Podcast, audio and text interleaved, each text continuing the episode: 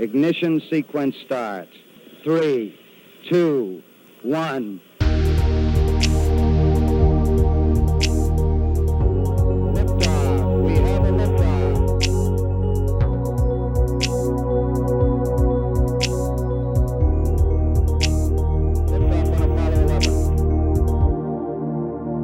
Welcome back to University, everybody, the podcast where we talk about the Earth, existence, and the unknown. I'm Judson Martin, your host, and with me, as always, is AJ Perrin.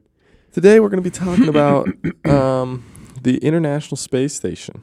Yes, we're gonna be talking about what that thing do, answering the age-old question, what that thing do, right? Unfortunately, We're gonna dive into how it was built. Um, a lot of you guys were curious about that on Instagram, and then we're also gonna dive into what like what do they actually do up there, and what are some of the significant research platforms. So to start things off, of course, we have to go through news and brain gains. Starting with news, we have some cool stuff. Last episode, I said that we would go through our Spotify Wrapped, so that's what we'll do now. Actually, Spotify Wrapped gives you, as a podcaster, a bunch of information about yeah, like what went on during the year. What? oh, I thought it was going to be on the Spotify app. Oh, that no, no, could no, no, no, no. I've just got some of our stats um, here that I thought I'd share with the listeners, and maybe Judd, you could guess some of them. Our top episode, uh, Judd, what do you think our top episode was this year? Neil deGrasse Tyson. Wow, Yeah. hard one. Yeah, it's rough. it was streamed 390% more than the average episode, um, which is in part helped by the fact that on Spotify I have it where it's like that is the episode that I send people to when they first click on to the thing. It says like start here, Mm. Neil deGrasse Tyson. Let's see. So that was that that was uh, impressive. The number of countries that we were streamed in, Judd. How many countries streamed University last year? I don't know. Maybe like 10. 91 different countries. That's a lot. How many countries are in the world? Judd? Like 270, something like that. no, yeah, 195. Sorry. Oh, Yeah, it's 195. 193 of these are in the UN, but this is going to be my um brain my, gain. my brain gains okay, right now. pause right now then. Yeah, so pause. We're going to brain gains. My brain gains is that there's 195 recognized countries, but only 193 of them are member states of the UN, So I was a lot of it wrong. which is really interesting.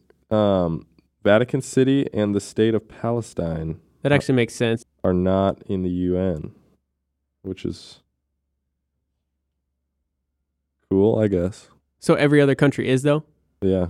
Yeah, because at that point it's like a bandwagon thing. It's like you can't say no to the UN. Be the one country that's like, So there's 195 recognized countries, but there's 237 like separate governments that are like trying to operate in the world or whatever, but like some of them aren't accepted because they're like fighting over land that another country already owns or something like that. okay, so back to Spotify Wrapped. Sure. Yeah. So 91 countries, 60% of our listeners are from the US, and the other top five countries are Netherlands, UK, Canada, and Germany. And Netherlands is a smaller country than the UK and Canada and Germany. So I was a little confused as to why that was on the top, but I think we just have some fans there, I apparently. guess so, yeah. people that listen to university also listen to uh, podcasts related to comedy and science. That's basically us. Mm-hmm. And then also society and culture. I guess that fits a little bit maybe. Because here we are talking about the United Nations. Yeah. Well, and I don't want that to be my brain gains, but uh, it's a good information. Too late. It's- you only get one. No, I'm kidding. Um, and then there was a ton of people that had us as their number one pod. So if that was you, thank you for tuning in. No. Okay, so other news, we're going to rip through it quick. Japan is going to the moon. In mid January, Japan is going to be landing on the moon. Uh, they launched a robotic moon lander back in September, along with an X ray space telescope. The space telescope's now in low Earth orbit, but the lander itself is making a very slow. The lander itself is on a slow journey towards the moon, and it's supposed to get there around December 25th. And then from then until January, when it lands, it's going to be orbiting the moon and trying to find a landing spot. That's cool. Yeah, that'll make Japan the fifth country ever to land on the moon, and it will be the most precise landing ever with a landing zone of less than 100 meters. So, their target is within less than 100 meters. Wait, so it's just a is it a rover or, or what is it? It's a robotic lander. That is all I A can tell you. I'm guessing it, it. I know it has like two probes, that, separate probes that will be launched from kind of the quote unquote mothership.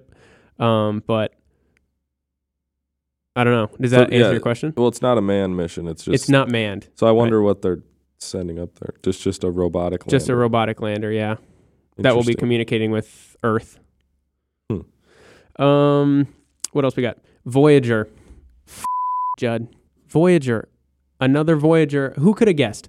The 43 year old spacecraft is not Yeah. working again. Forty six. 46. Yep. Shut up. Um, so 40, yeah, Voyager is now 46 years old and it's 15 billion miles away. And if you remember, maybe a couple months ago, we had an episode where one of the news segments was Voyager 2 lost communication with Earth because its dumb satellite got pointed the wrong direction. So we had to reorient it. And that's back in communication. But now Voyager 1 is acting up. It's sending a stream, a constant stream and cycle of ones and zeros. The ones and zeros are just on repeat, right? It's something to do with the flight data system, which collects information about the health of the spacecraft and other engineering data. And then it's supposed to send that just back to Earth. But right now, it seems like it's stuck. So there are engineers at NASA that are trying to communicate with it and trying to restart it, but they've sent commands to restart Voyager 1, and those haven't been successful yet. So we'll see what happens over the next couple weeks.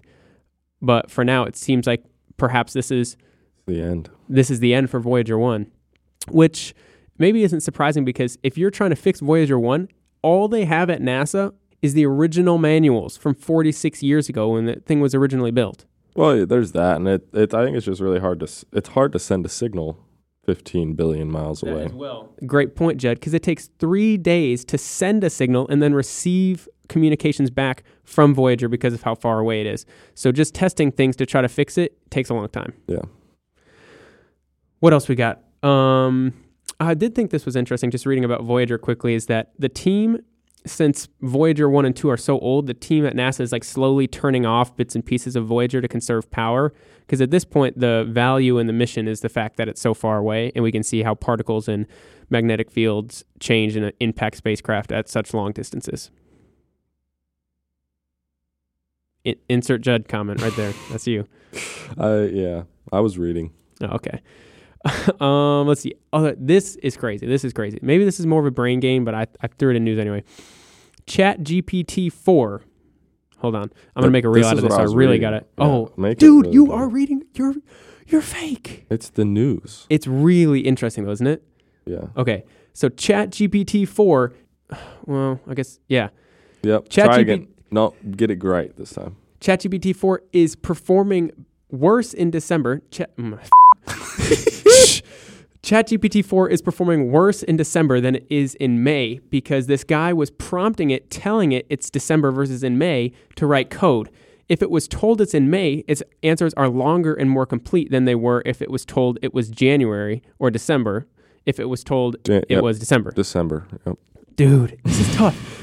The answers in May are longer and more complete than if the model was told it was December, which is showing that AI models, big AI models like ChatGPT 4, are already adapting and learning about the way that we live in and work.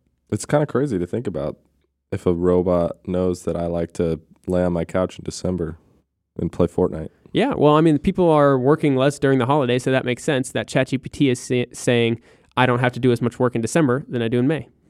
But I wonder like what data it's because it's so ChatGPT runs on like old data from the internet, right? Right. So I wonder like what data it's reading to know that it should do that. I think it's just based off of the number of prompts it's receiving, right? Like it knows how much it's interacted with.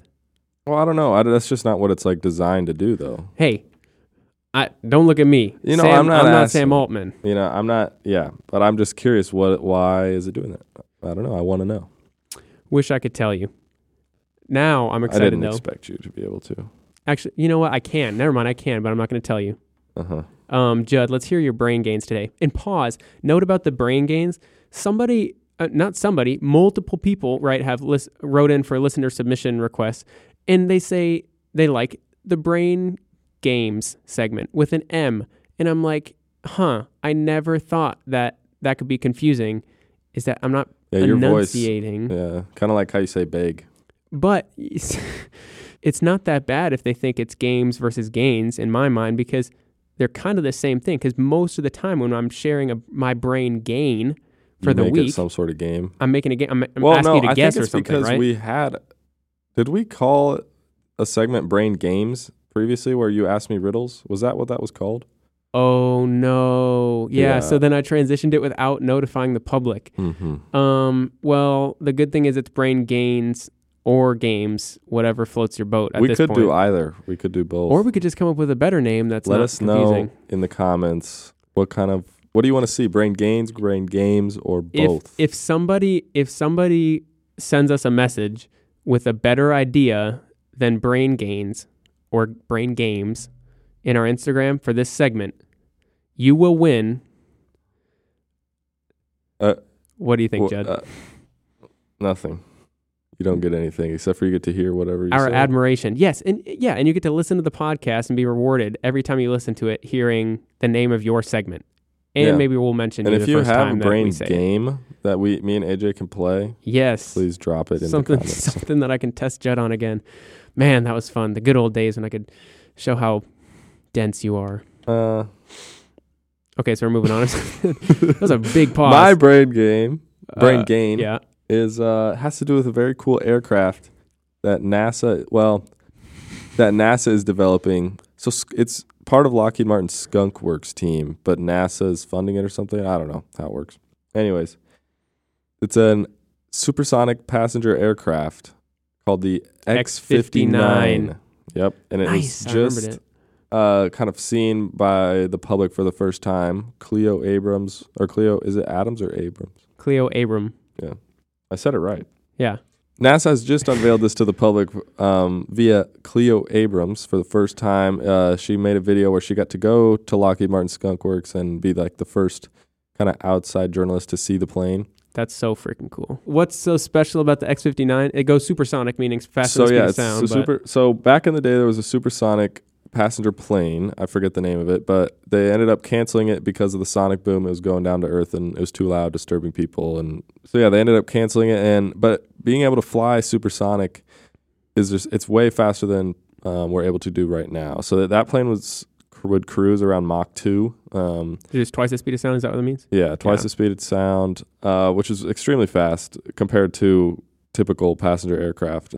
But anyways, it makes a flight in about a third of the time uh, than a typical aircraft. So really impressive stuff. But the sonic boom disturbs people. So, So the this new one- X59, the whole idea is that I don't think we can make a whole episode on this sometime. But okay.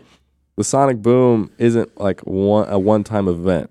It's always going on. If you hear like if a jet passes over you in one spot and then you hear the boom once, it could circle around and come back to you and you'd hear it again.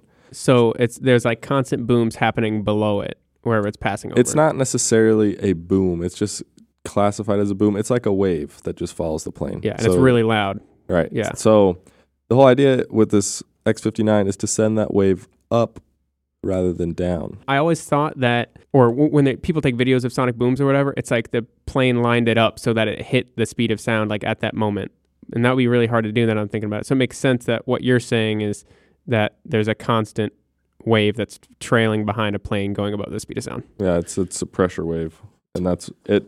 Your ears will get the pressure difference will come and hit your ears, and then your ears will make that noise. So it's not really like an explosion necessarily. It's just your ears that make that noise. Cool. You ready for my brain gains? Yeah, it's probably not gonna be as good as mine, but let's hear it. How do people get up before alarm clocks? They got like a door knocker that would go like he had a stick and he'd pound on people's windows. Exactly. There were these people called knocker uppers, and not people who just went around getting you people want to make pregnant. an episode about this?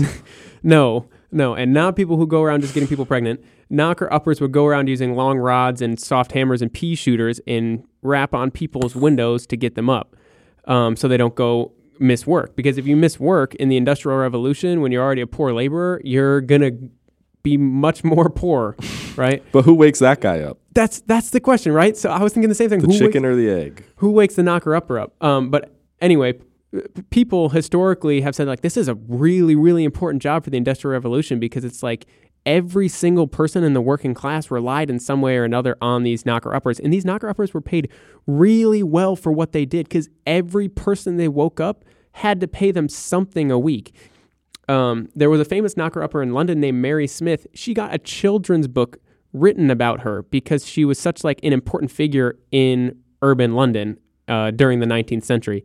Then Mr. William Crompton. This is another interesting fact about knocker uppers. Even after alarm clocks took over their jobs, William Crompton was such a awesome guy. He continued to work and make like a really, really decent living.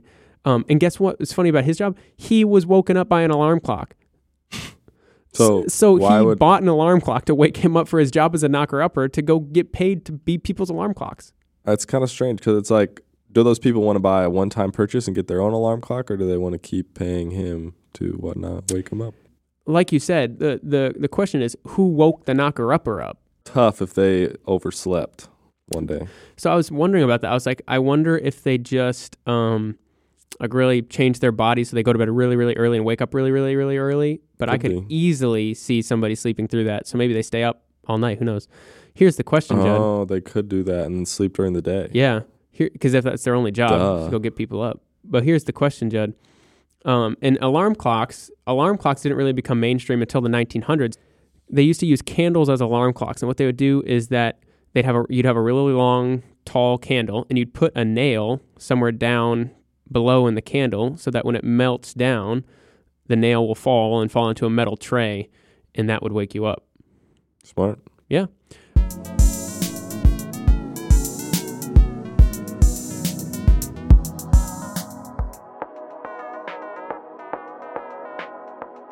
So now transitioning into a crazy, crazy piece of human ingenuity, Yes, the International Space Station. the International Space Station. They probably have candle nailed alarm clocks there. That's what I read. Yeah, I read that. I read that. That's how they get up. Yeah. But we're here to tell you all about how the thing was built in the first place and why they built it.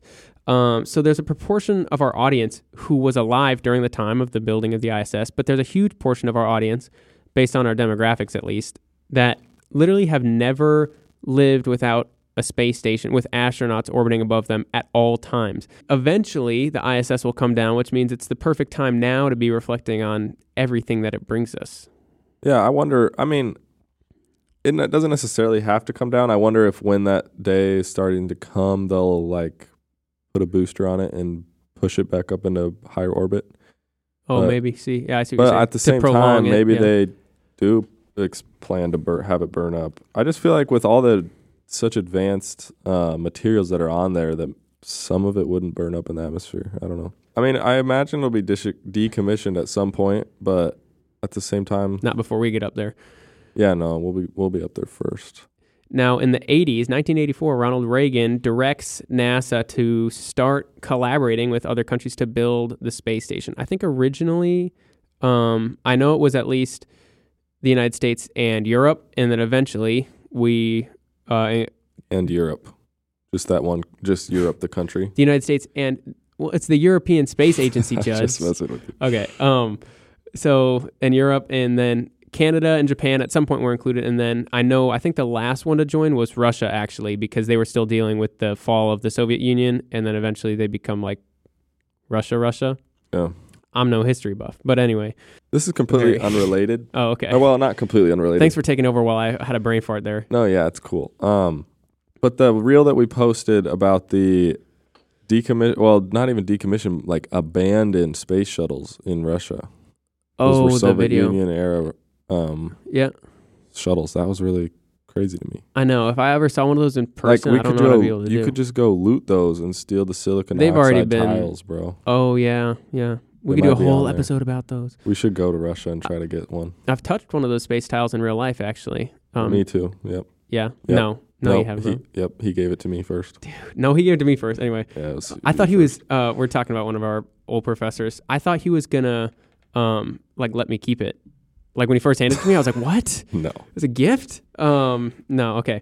So people have been talking about living in space for a long time. As far back as Johannes Kepler, uh, he was a Renaissance astronomer in the 1600s, and he was the one kind of first thinking about. I mean, there were plenty of astronomers back then, but he was the first one kind of thinking about the fact that planets are actually worlds and there's this space between and eventually this is the big part for Johannes Kepler is that we would travel these distances right so they, he he thought perhaps this is a distance that may, may be great, but we can travel one day. Um, authors like Edward Everett Hale and Herman Noordung, this is in 1860s uh, or even up into the mid 1900s, people thinking about living and working in space. This is meaning making man made structures um, that could be used as, say, navigational aids or as places that grow plants and use sunlight for power and uh, are able to house people. Eventually, U.S. the U.S. Army um, created a project called Project Horizon in the 1950s, which was the beginning early concepts of a space station which could house crews and refuel ships on the way to a moon base. This maybe isn't or, or hasn't to this date been realized, or at least as a station to refuel for a moon mission. Um, but this is part of the Artemis program, I think, right now, Judd, is that um, we will have an orbiting station above the moon for crews to inhabit. Yeah, so the the Artemis missions are to build um, a basically a second sort of space station around the moon, and then use that as like a midway point um, between from Earth and then actually landing on the moon to like help with the base that will be on the moon. I uh, and, and eventually this U.S. Army Project Horizon would turn into or be patented by the NASA Manned Spacecraft Center, which is now the Johnson Space Center, and these patented ideas would eventually make way for the first ever U.S. space station. I don't. I'm just reading about the weapons that Project Horizon. So the whole idea was like for Project Horizon was to have a ba- a secret base on the moon that no one knew about that we could do stuff there. I guess Secret stuff on. I don't know what sort of secret stuff, but they were gonna make a handheld directional mine gun. Mind gun. Mine, as in M I N E. Oh, Handheld directional mine gun. So what did it do? Like it shot mines, like landmines. I guess I don't really understand what's going on here. Anyways, it doesn't matter. It's Future weird. episode Project Horizon. Now let's get it. yeah, get honestly, into yeah, it seems really interesting. Let's get. In, I mentioned there that the U.S. eventually built their first ever space station. This was known as Skylab, um, which was built in the 70s and only occupied for 24 weeks, which is not a long time compared to the 20 years of the ISS. The interesting thing about Skylab is when it came down, um, I think I'm remembering this correctly. But when it came down, like Baskin Robbins or Ben and Jerry, or and I'm not saying this because I remember being back then, but I heard this on Star Talk, um, which was that when the station was coming down, it was going to be breaking up um, in the atmosphere, right? And Baskin Robbins or Ben and Jerry's was like, if anybody gets hit by a piece of this space station, you get free ice cream for life. And I'm thinking, if you get hit by this space station, you don't get a life, you know? Probably not. Probably that's going to rip through you pretty fast. Where did they? I imagine they would have done this over the ocean. You know, so you're gonna go stand in the I ocean. think, I mean, that was the goal, right? But parts of it hit, I think, what was Australia. Um, so they're saying if anybody actually does get hit. So How would they even know? I don't. I'm just gonna go and gonna- say that I got hit by the space station. Uh, you probably have to show.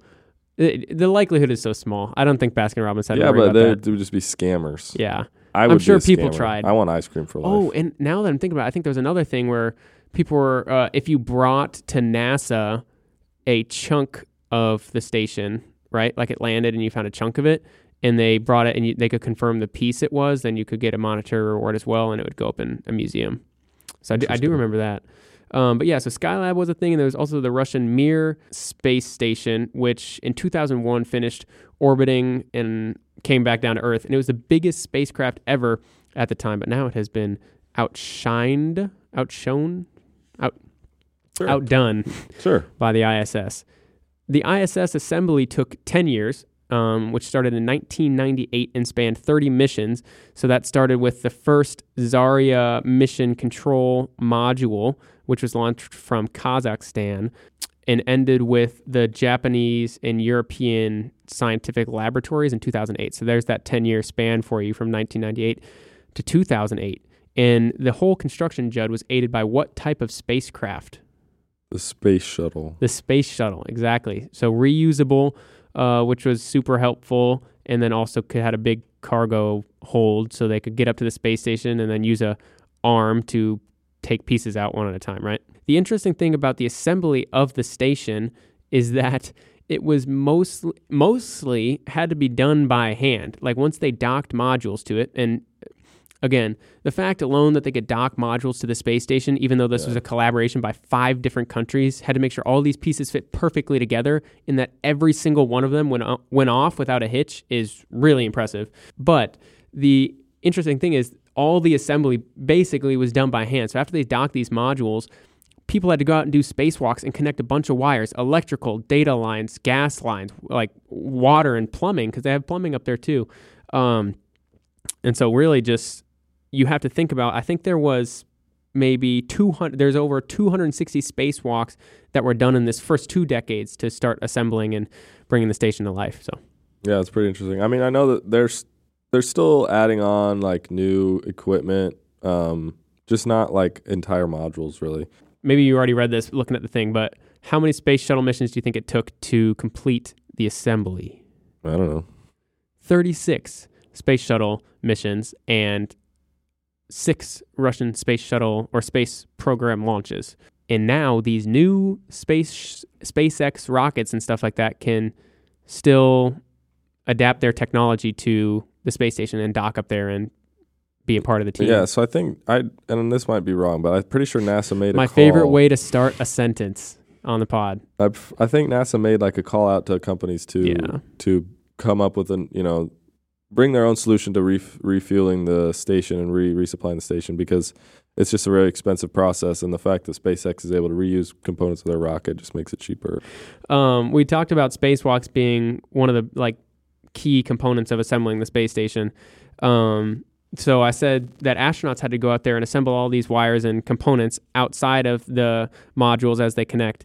The other thing is that after the Space Shuttle Columbia incident, uh, incident, NASA cut back how many people they're sending up there, and there were only two people up there for a long time on the ISS. And if you're still assembling the ISS, this becomes a problem because like two people is not enough people to really do spacewalks and do great work because there's always two people out in Yeah. spacewalks, I think.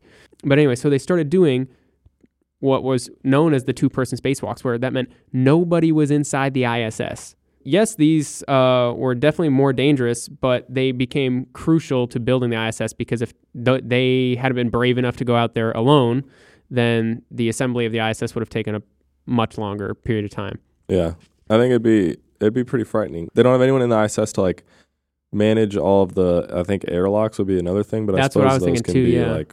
I guess those are operated from within them. You know, But so- still, it seems like I want somebody else telling me that things like before I pull the lever to de. I mean, there's people in Houston that Yeah. would help him out. There's a guy named Alexander Kaleri who was part of one of these two person spacewalks, and his helmet started filling with water droplets and overheating. We've seen something like this before and talked about something like this before that happened Mhm. almost nine years after this, um, where Luca something, another astronaut, had his helmet fill up with water. Um, so that was kind of a prelude to a much more serious problem that would arise with these aging spacesuits over time. I think we ripped through some fast facts now on this thing itself before we talk about the research. Yeah, Yeah, and then we can take a break or something. yeah, Yeah, Yeah. Go get lunch. Yeah. yeah. I do You do what? want to get lunch. Fast facts about the ISS. Its total weight. This is crazy. The ISS weighs. I'm gonna start this differently. Mhm. I'm always. You can tell I'm thinking about videos today. Um, the ISS weighs only 900,000 pounds, and you're thinking like this is a big weight, but 900,000 pounds is not a lot. This is like half, maybe even a quarter of the weight of the fuel alone to launch a rocket from Earth. That's like two million, even four million pounds, depending on the solid and liquid or whatever Yeah, but only 900,000 pounds. And this is, the more you think about it, the more it makes sense. If it weighs more, it would have to orbit further away from Earth.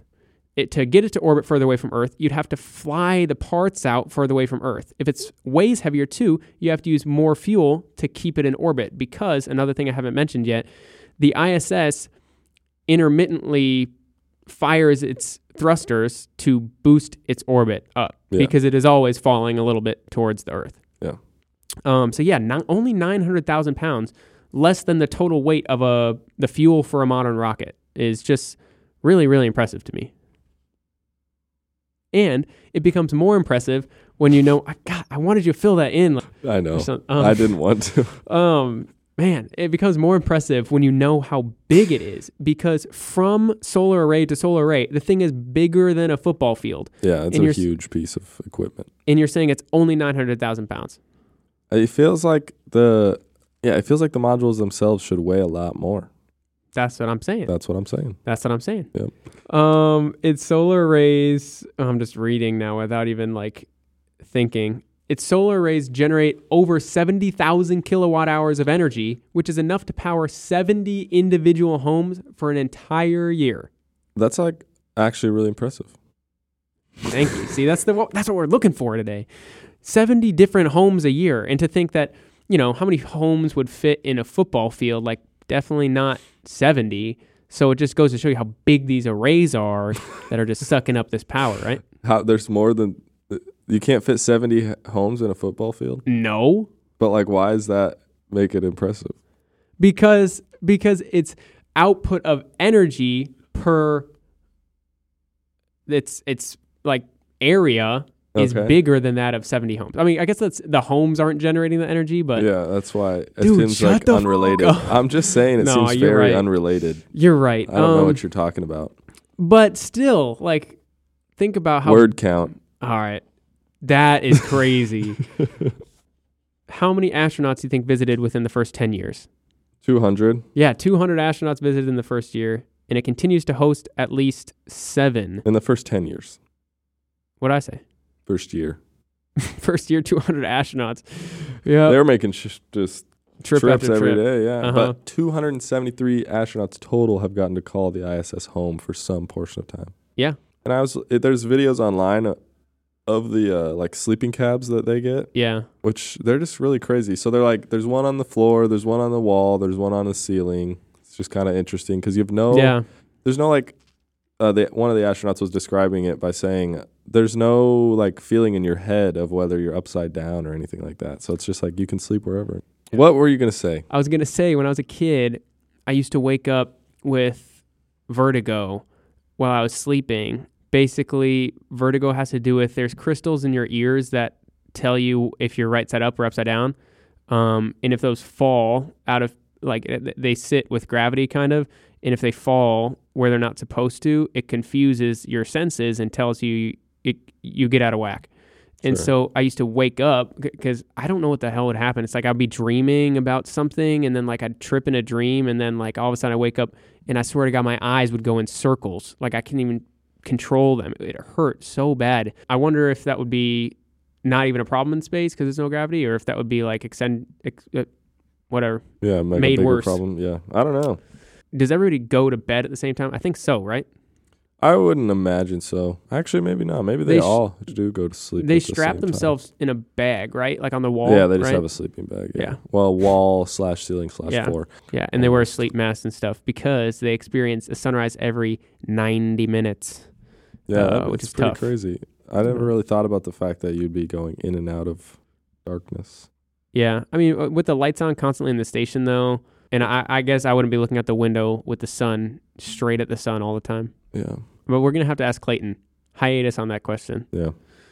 Um, Judd, what say you? We take a break I just feel like there always needs to be Oh, someone awake in case in case of a yeah. Yeah. But I also learned that there's like a s- location on if something goes wrong, there's a location where everybody goes and meets, and it's in the Russian module. Yeah, the um, Zarya, the the control module, the one we talked about, the first. Yeah, Ever. so like that was the first ever, uh, ever module up there. So it's kind of like home base, or if something goes wrong, all the astronauts meet there and figure out how to solve it. Yeah, that's all I wanted to say. I like it. Let's take a break. Let's take a break. I'm hungry.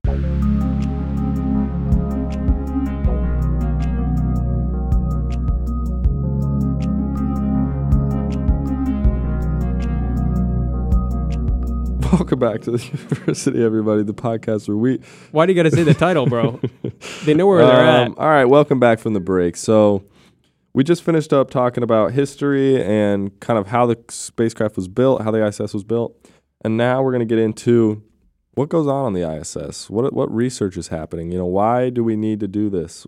I just, I just, I wanted to believe that they were doing stuff that was cool, but I wasn't certain of it until I did read this stuff. So some of those kind of involve like more health side of things, medical side of Yeah. things, where like we're figuring out how does being in space in zero gravity affect the body. And then there's others that are just straight cool. Um, and so let's dig into some of those. They've ran over 3,000 experiments so far, by the way, in lot. the 20 years that it's been there. Yeah, and they didn't start like right away when it got built, obviously. They had to wait till research modules were established and they had good crew up there to get everything done. So really less than 20 years and 3,000 experiments. Um, so I just I went to their website and I was like, hmm, let's see what they they have what's called the benefits for humans or something like that. Uh, it's a yearly publication where they talk about the research that's going on. I worked my way through it and I if I'm ready to highlight some of the big ones. Please. So, firstly, medical scanning technology like CT scans is typically really bulky. They have to spin a thing around you to scan into your body, right? Um, so, it's not easily deployable in places that don't have CT scanners and it's expensive. Well, using technology that was patented for X ray telescopes, they were able to use these new sources of X rays to build scanners that can give you CT scans cheaper, with less exposure to radiation, and with better image quality. That's very important. So, the research that they were doing in space for space telescopes actually b- ended up benefiting humans too.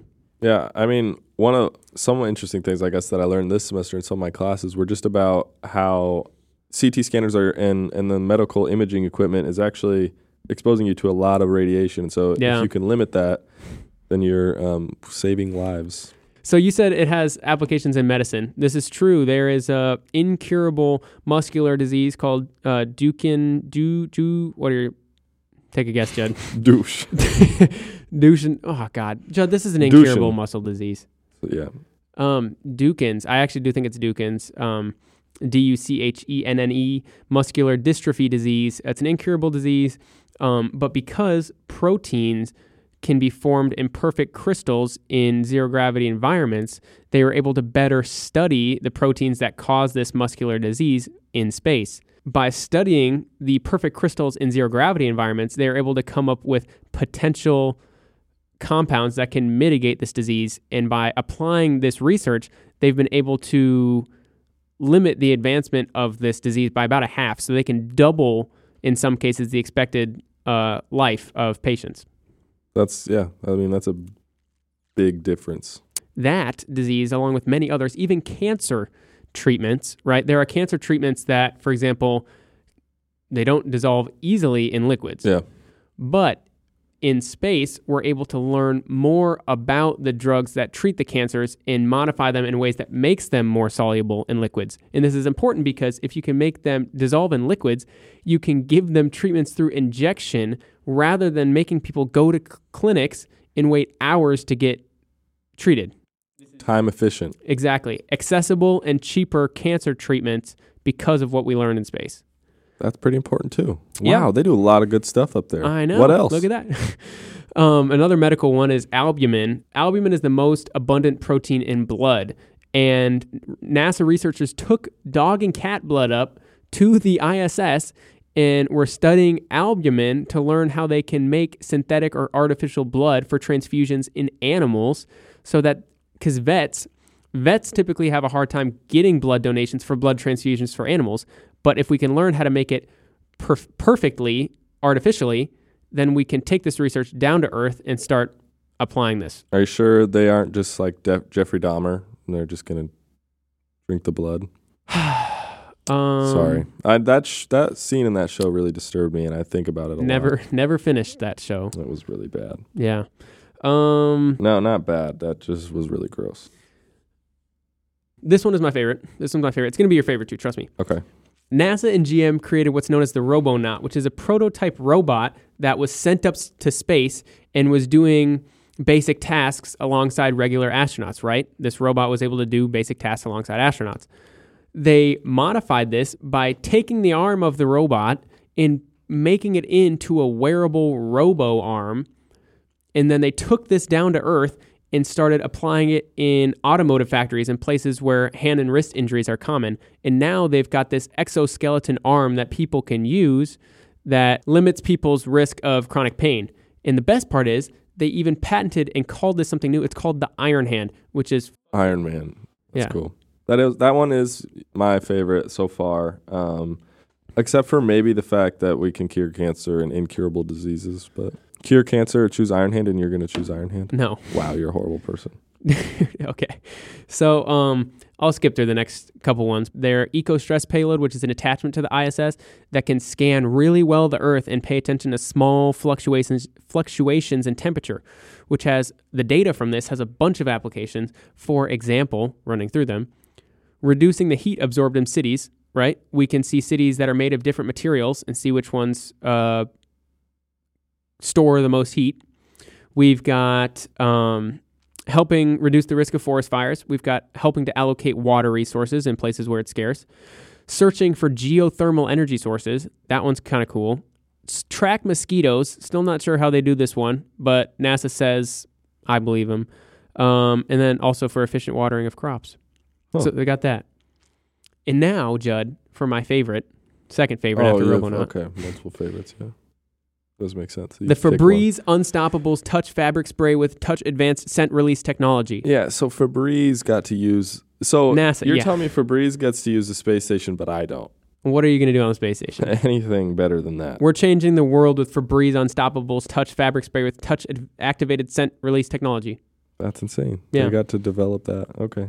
Yeah, they um, basically colloids are this are a mixture of particles suspended in water, but they're hard to research in gravity because some things float and some things sink, right? Yeah. So they sent it to space and perfected the formula, and then sent it back to P and G, Procter and Gamble, and Procter and Gamble made three patents with this technology for Febreze Unstoppables Touch Fabric Spray with Touch Activated Scent Release Technology. And so, if you use Febreze Unstoppables Touch Fabric Spray with Touch Activated Scent Release Technology, you're using space technology.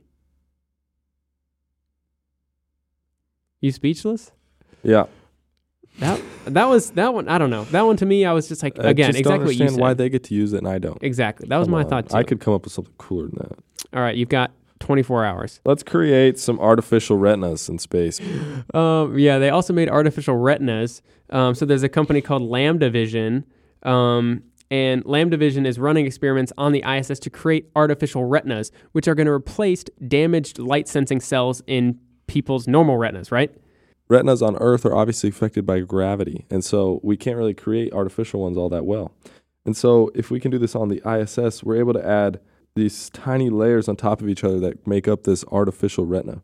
These retinas can uh, take over the job of a damaged light sensing cell in your eye. And Yeah. so you're able to see again. Yeah, the layers get mixed up if we're doing it on Earth. If we're doing these really tiny layers one on top of another, they get kind of muddy. But if we send it up to the ISS when we're trying to perfect the order of the layers and stuff like that, and this is they're- put over 200 microscopic layers into this artificial retina. But when we perfect that on the ISS, we can send it down to Earth, and those people with damaged light sensing cells Before uh, I Yes, Judd. Um, those people uh, with glasses or people with damaged eyesight, right, can see once again.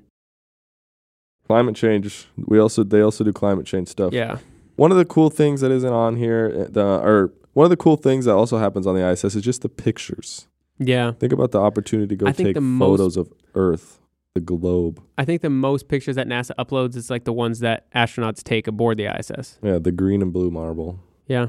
Beautiful. They Mhm. have a room. I think they have, they, not a room, I guess. They have a module or a window that's called like the Earth view or something like that, where it's just like a huge, huge um, round glass window. And that's where photographers, astronauts on the ISS will put giant lenses up to it and take really cool pictures of like a volcano erupting, for example. Yeah, there's a few different places where they take a lot of these photos. So, like you said, there's one like kind of hemisphere type glass uh, room where they can just take photos there, and then there's also a module that has like it's almost like a hexagon, I would say, and there's like eight different windows on every side that you can take pictures of all that, and then there's also in that main command module, the Russian one, there's holes in the floor that are windows and you, that look straight down on Earth, which is cool. Is this the end of the episode, Judd? Are we wrapping up, basically? Yeah, I think that's all. I mean, What other thoughts do you have? Well, I think a lot. Um, usually, really important stuff. G- generally, yeah. Yeah, generally I'd think about in space and stuff. Somebody asked if a co- if a bird could fly in space.